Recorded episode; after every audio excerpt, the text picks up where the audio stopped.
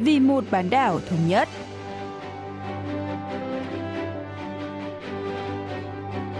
Mỹ Linh xin kính chào quý vị và các bạn. Mời quý vị và các bạn theo dõi chuyên mục Vì một bán đảo thống nhất của Đài Phát thanh Quốc tế Hàn Quốc KBS World Radio.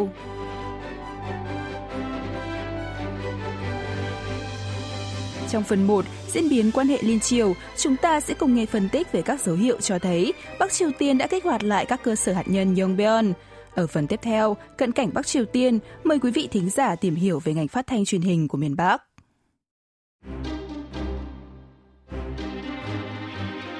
Cơ quan Năng lượng Nguyên tử Quốc tế IAEA ngày 27 tháng 8 công bố báo cáo thường niên cho biết Bắc Triều Tiên có dấu hiệu khởi động lò phản ứng công suất 5 MW và cơ sở tái xử lý nhiên liệu đã qua sử dụng bên trong cơ sở hạt nhân Yongbyon, tỉnh Bắc Pyongan. Theo đó, lò phản ứng hạt nhân tại đây có thể đã hoạt động trở lại sau hơn 2 năm rưỡi tạm dừng.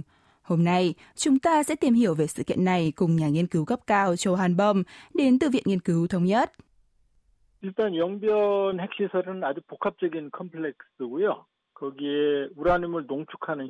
Cơ sở hạt nhân Yongbyon là một tổ hợp phức tạp với các cơ sở làm giàu uranium, lò phản ứng 5 MW, cơ sở tái chế nhiên liệu đã qua sử dụng và chiết xuất tritium.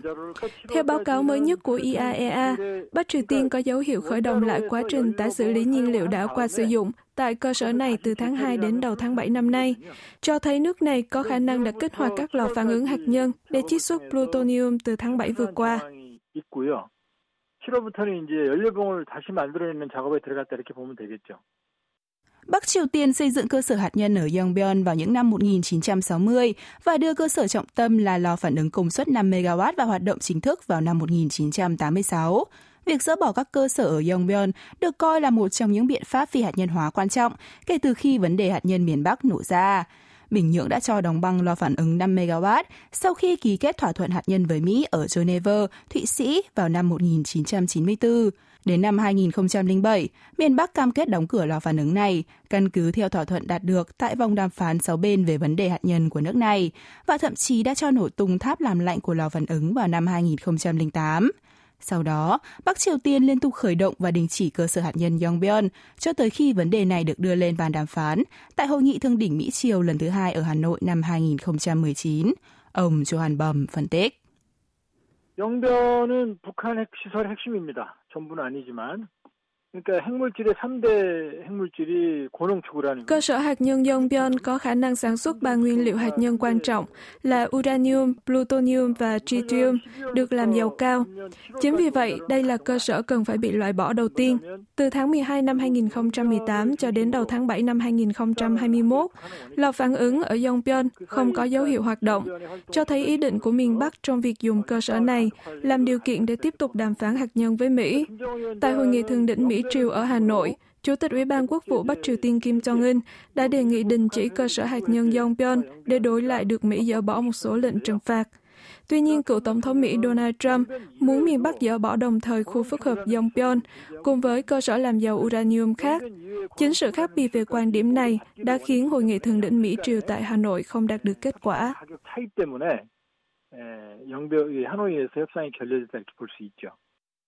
Bắc Triều Tiên ngừng hoạt động cơ sở hạt nhân Yongbyon dưới thời cựu Tổng thống Trump, nhưng lại có động thái tái khởi động cơ sở này khi chính phủ Tổng thống Joe Biden lên nắm quyền. Các chuyên gia cho rằng lý do miền Bắc vẫn kích hoạt lại khu phức hợp Yongbyon, dù biết rõ cộng đồng quốc tế đang theo dõi chặt chẽ hoạt động của cơ sở này qua vệ tinh, là nhằm gây sức ép với Mỹ khi Washington không có động thái gì về việc nối lại đối thoại, dù từng khẳng định mong muốn đàm phán vô điều kiện. Trong một diễn biến khác, trưởng đoàn đàm phán hạt nhân thuộc Bộ Ngoại giao Hàn Quốc No Kyu-tok đã có cuộc hội đàm với đặc phái viên phụ trách chính sách Bắc Triều Tiên kiêm trưởng đoàn đàm phán hạt nhân Bộ Ngoại giao Mỹ Song Kim tại Washington, Mỹ vào đầu tuần này, một tuần sau khi hai bên gặp gỡ và thỏa thuận về việc viện trợ nhân đạo cho miền Bắc tại Seoul vào ngày 23 tháng 8. Trong cuộc gặp mới nhất, quan chức hạt nhân Hàn Mỹ đã một lần nữa đề cập đến vấn đề viện trợ nhân đạo và cho biết sẽ chờ phản hồi của Bình Nhưỡng. Hai bên cũng tái khẳng định nền tảng chính sách đối với miền Bắc của Mỹ là giải quyết các vấn đề liên quan bằng giải pháp ngoại giao thông qua đối thoại. Trong khi đó, liên quan đến báo cáo của IAEA gần đây, người phát ngôn Nhà Trắng Jen Psaki cũng nhấn mạnh đến sự cần thiết của đối thoại và ngoại giao vì mục tiêu phi hạt nhân hóa hoàn toàn bán đảo Hàn Quốc. Ông Johan Bum giải thích.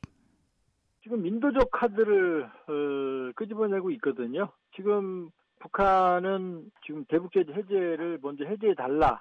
trong khi Bắc Triều Tiên yêu cầu Mỹ dỡ bỏ các biện pháp trừng phạt trước, Mỹ lại chỉ cam kết thực hiện việc này khi các cuộc đàm phán đạt được kết quả. Trước tình hình này, Washington và Seoul đã đưa ra đề nghị cung cấp viện trợ nhân đạo cho miền Bắc, một động thái chưa đủ để xoa dịu Bình Nhưỡng. Sau khi rút quân đội khỏi Afghanistan, Mỹ hiện có thể tập trung nhiều hơn vào các vấn đề ngoại giao khác để làm gia tăng ảnh hưởng ngoại giao của mình, đồng thời lấy lại uy tín đã bị tổn hại vì vấn đề Afghanistan bằng cách phá vỡ bế tắc trong vấn đề hạt nhân với miền Bắc. 북한 문제에서 타결로 또 회복하려는 그런 의도도 있을 수 있거든요. Trong một phát ngôn về báo cáo của IAEA ngày 30 tháng 8 vừa qua, phát ngôn viên Bộ Ngoại giao Trung Quốc Uông Văn Bân khẳng định Trung Quốc hy vọng các nước liên quan sẽ tìm ra một giải pháp hiệu quả và cân bằng lợi ích trên nguyên tắc đồng thời và theo từng giai đoạn để hướng tới cách tiếp cận song song nhằm phi hạt nhân hóa bán đảo Hàn Quốc trong hòa bình. Ông Johan Bom nhận định. 중국의 쌍해병제는 일관됩니다. 그건 뭐냐면 어, 핵 협상과 평화협정 체결은 동시에 가야 된다. 그러니까 Trung Quốc luôn nhất quán trong việc ủng hộ cách tiếp cận song song, trong đó Bắc Triều Tiên và Mỹ sẽ cùng lúc tiến hành các cuộc đàm phán phi hạt nhân hóa và ký kết hiệp ước hòa bình. Cụ thể hơn, Bắc Kinh kêu gọi Washington dỡ bỏ các biện pháp trừng phạt tương ứng với các động thái phi hạt nhân hóa của Bình Nhưỡng. Tuy có lập trường tương tự với miền Bắc, Trung Quốc lại không hài lòng với việc Bình Nhưỡng sở hữu vũ khí hạt nhân, vì việc này có thể dẫn đến hiệu ứng domino hạt nhân, là cơ sở để các nước châu Á khác như Nhật Bản, Đài Loan sở hữu loại vũ khí này. Do đó, Trung Quốc ủng hộ phi hạt nhân hóa Bắc Triều Tiên, nhưng vẫn duy trì lập trường thận trọng khi xem xét quan hệ Trung Triều. 우방에 대한 어떤 그 압박, 또 북중 관계 때문에 중국은 상당히 신중한 입장이다 이렇게 봐야겠죠. Việc Bắc Triều Tiên khởi động lại các cơ sở hạt nhân Yongbyon cũng là cơ sở trung tâm trong chương trình hạt nhân của nước này, cho thấy nơi đây có thể trở thành yếu tố chính ảnh hưởng đến các cuộc đàm phán và quan hệ Mỹ-Triều. Nhà bình luận Johan Bum cho biết. 어, 영변은 협상 카드로 충분히 예, 값어치가 있습니다. 값어치가 있고 그러나 이제 미국의 딜레마는 Khu tổ hợp Yongbyon vẫn có giá trị khi có thể trở thành lá bài được Bắc Triều Tiên dùng để đàm phán. Tuy nhiên, dù cơ sở này được dỡ bỏ, miền Bắc vẫn còn các cơ sở sản xuất vật chất hạt nhân khác.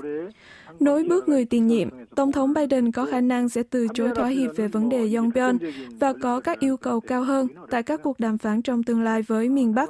Trong khi đó, Bình Nhưỡng lại muốn đạt được thỏa thuận chỉ với tổ hợp hạt nhân này. Ở thời điểm hiện tại, Bắc Triều Tiên có khả năng sẽ áp dụng chiến lược đàm phán khiêu khích cường độ thấp.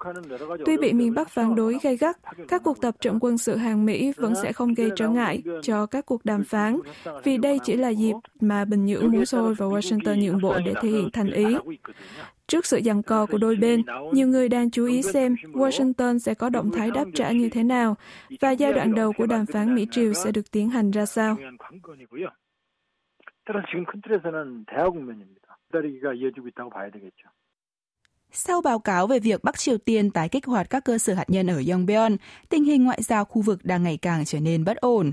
Trong bối cảnh những cơ sở hạt nhân này có khả năng trở thành một nhân tố mới, ảnh hưởng đến các cuộc đàm phán ba bên, chúng ta hãy cùng chờ xem miền Bắc sẽ có động thái gì tiếp theo.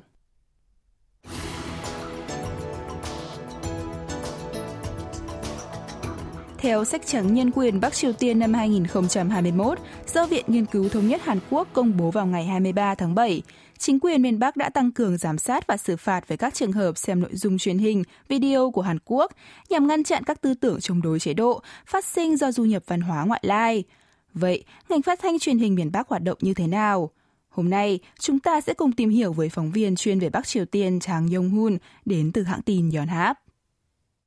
북한이 가지고 있는 방송 시스템은 우리가 이제 조선중앙TV라고 하는 많이 알고 있는 대표적인 TV가 존재하고 있고 Về mặt hình thức, ngành phát thanh truyền hình Bắc Triều Tiên có nhiều điểm tương tự với Hàn Quốc, với hai cơ quan tiêu biểu là Đài truyền hình Trung ương Triều Tiên và Đài phát thanh Trung ương Triều Tiên. Tuy nhiên, tại Hàn Quốc, các đài truyền hình và phát thanh tập trung sản xuất các chương trình giải trí và truyền tải các thông tin có tính đại chúng để tăng tỷ lệ người xem và người nghe. Ngược lại, mục đích chính của các chương trình phát sóng tại Bắc Triều Tiên là tuyên truyền kích động và ưu tiên thông báo về các định hướng chính sách của đảng lao động và chính phủ. 어, 어떠한 방향으로 가려고 하는지 이런 것들을 전달하는데 더 우선순위가 있다라고 보시면 될 것 같습니다. Ngành phát thanh truyền hình miền Bắc được giám sát bởi Ủy ban Phát thanh truyền hình Trung ương Triều Tiên. Mặc dù các chương trình phát sóng của Bắc Triều Tiên gần đây đang dần có chủ đề và nội dung đa dạng hơn, như các vấn đề của nam nữ giới và cuộc sống của người dân, song các yếu tố tuyên truyền và kích động vẫn chiếm ưu thế. Đài phát thanh chính của miền Bắc là Đài phát thanh Trung ương Triều Tiên, phát sóng 22 tiếng mỗi ngày, bắt đầu từ 5 giờ sáng. Còn đài truyền hình tiêu biểu nhất của nước này là Đài truyền hình Trung ương Triều Tiên, cung cấp dịch vụ truyền hình từ 3 giờ chiều đến 10 giờ tối các ngày trong tuần. Ngoài ra, miền Bắc cũng có các cơ quan truyền hình khác như Đài truyền hình Điều Nam San, Đài truyền hình Thể thao. Cơ quan truyền thông đầu tiên của miền Bắc đưa tin tức của nước này ra thế giới là hãng thông tấn Trung ương Triều Tiên KCNA. Đây cũng là hãng thông tấn quốc doanh duy nhất của miền Bắc và có trách nhiệm công bố các thông tin đối nội đối ngoại của đất nước, như các thông báo của quan chức cấp cao và các phát ngôn của Đảng Lao động, đồng thời cũng có chức năng như một cơ quan tuyên truyền. Ông Chang Yong-hun giải thích. 조선중앙통신은 어, 방송 매체는 사실 아니죠. 방송 매체는 아니지만 Hãng thông tấn Trung ương Triều Tiên KCNA tuy không phải là một cơ quan phát sóng, nhưng lại là đơn vị cung cấp các thông tin đa dạng và là trung tâm của ngành phát thanh truyền hình miền Bắc. Các nội dung do KCNA đưa tin sẽ được các đài phát thanh và truyền hình sản xuất thành các chương trình phát sóng. Đồng thời, KCNA còn có nhiệm vụ dịch các tin trong nước để truyền tải ra nước ngoài. Theo đó, có thể ví hãng thông tấn này như một cửa sổ giữa thế giới bên ngoài và Bắc Triều Tiên. Tuy đăng tải các thông tin trong nước, nhưng độc giả của KCNA lại chủ yếu là người nước ngoài.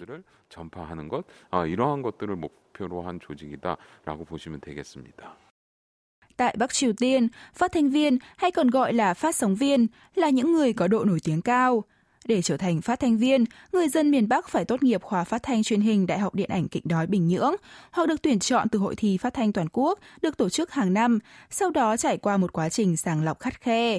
Khi nói đến các phát thanh viên Bắc Triều Tiên, người dân Hàn Quốc sẽ nghĩ ngay đến bà Lee Chun-hee, người đọc các bản tin quan trọng của miền Bắc, trong đó có thông báo về sự ra đi của cố chủ tịch Kim Jong-il và các vụ thử hạt nhân của nước này.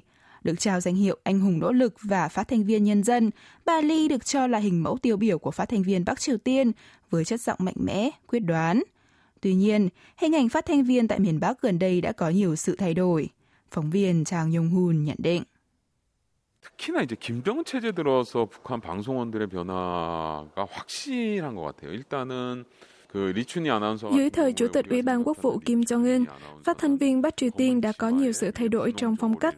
Khác với hình ảnh của bà Ri Chun-hee trong bộ trang phục truyền thống Hanbok, có váy đen, áo hồng, với giọng nói đầy quyền y. Phát thanh viên miền Bắc ngày nay thường mặc âu phục với váy hai mảnh hoặc một mảnh. Thay vì chỉ ngồi đọc tin tức như trước đây, phát thanh viên bây giờ có các hoạt động đa dạng hơn như nấu ăn trước máy quay hay trực tiếp tới khu vực lũ lụt để đưa tin. Ngoài ra, các phát thanh viên nam ngày nay cũng đưa tin với giọng điệu mềm mại, chứ không cứng nhắc và nghiêm trọng như quá khứ. 변화의 추세는 분명하다라고 할 수 있을 것 같습니다. Để phù hợp với chính sách áp dụng tiêu chuẩn quốc tế của Chủ tịch Kim Jong-un, ngành phát thanh truyền hình miền Bắc đang đưa vào sử dụng các thiết bị công nghệ cao. Đặc biệt, Đài truyền hình Trung ương Triều Tiên đã chuyển sang sản xuất các video có tỷ lệ khung hình 16 trên 9 với độ nét cao vào cuối năm 2017, cho thấy các chương trình phát sóng miền Bắc đã tiến gần hơn đến tiêu chuẩn quốc tế. Ngoài ra, ngành phát thanh truyền hình nước này cũng đang có nhiều sự thay đổi toàn diện trong phong cách.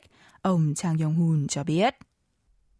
어, 일단 제일 큰 변화는 그러니까 화질이 굉장히 많이 좋아졌죠. 그래서 어, 고화질로 촬영을 하고 Sản xuất hình ảnh độ nét cao đã trở thành thay đổi kỹ thuật cơ bản đối với ngành phát thanh truyền hình Bắc Triều Tiên.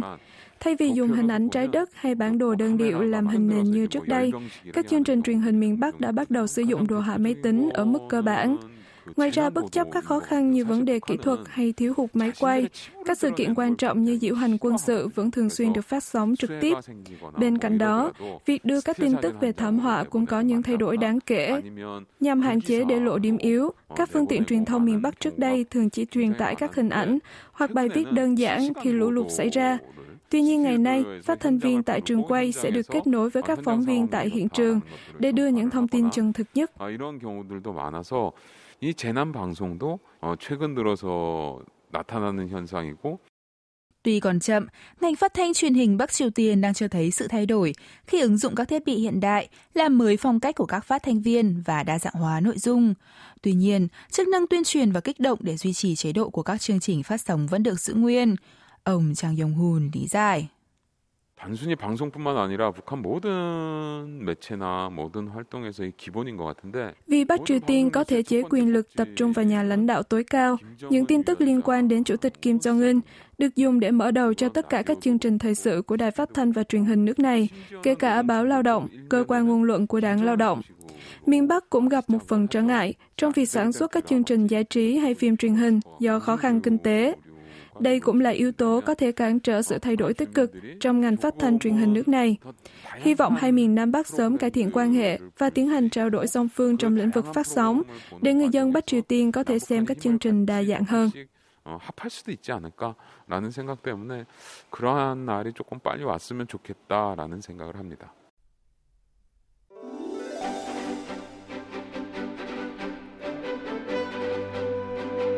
Quý vị và các bạn vừa lắng nghe chuyên mục Vì một bán đảo thống nhất của Đài Phát thanh Quốc tế Hàn Quốc KBS World Radio.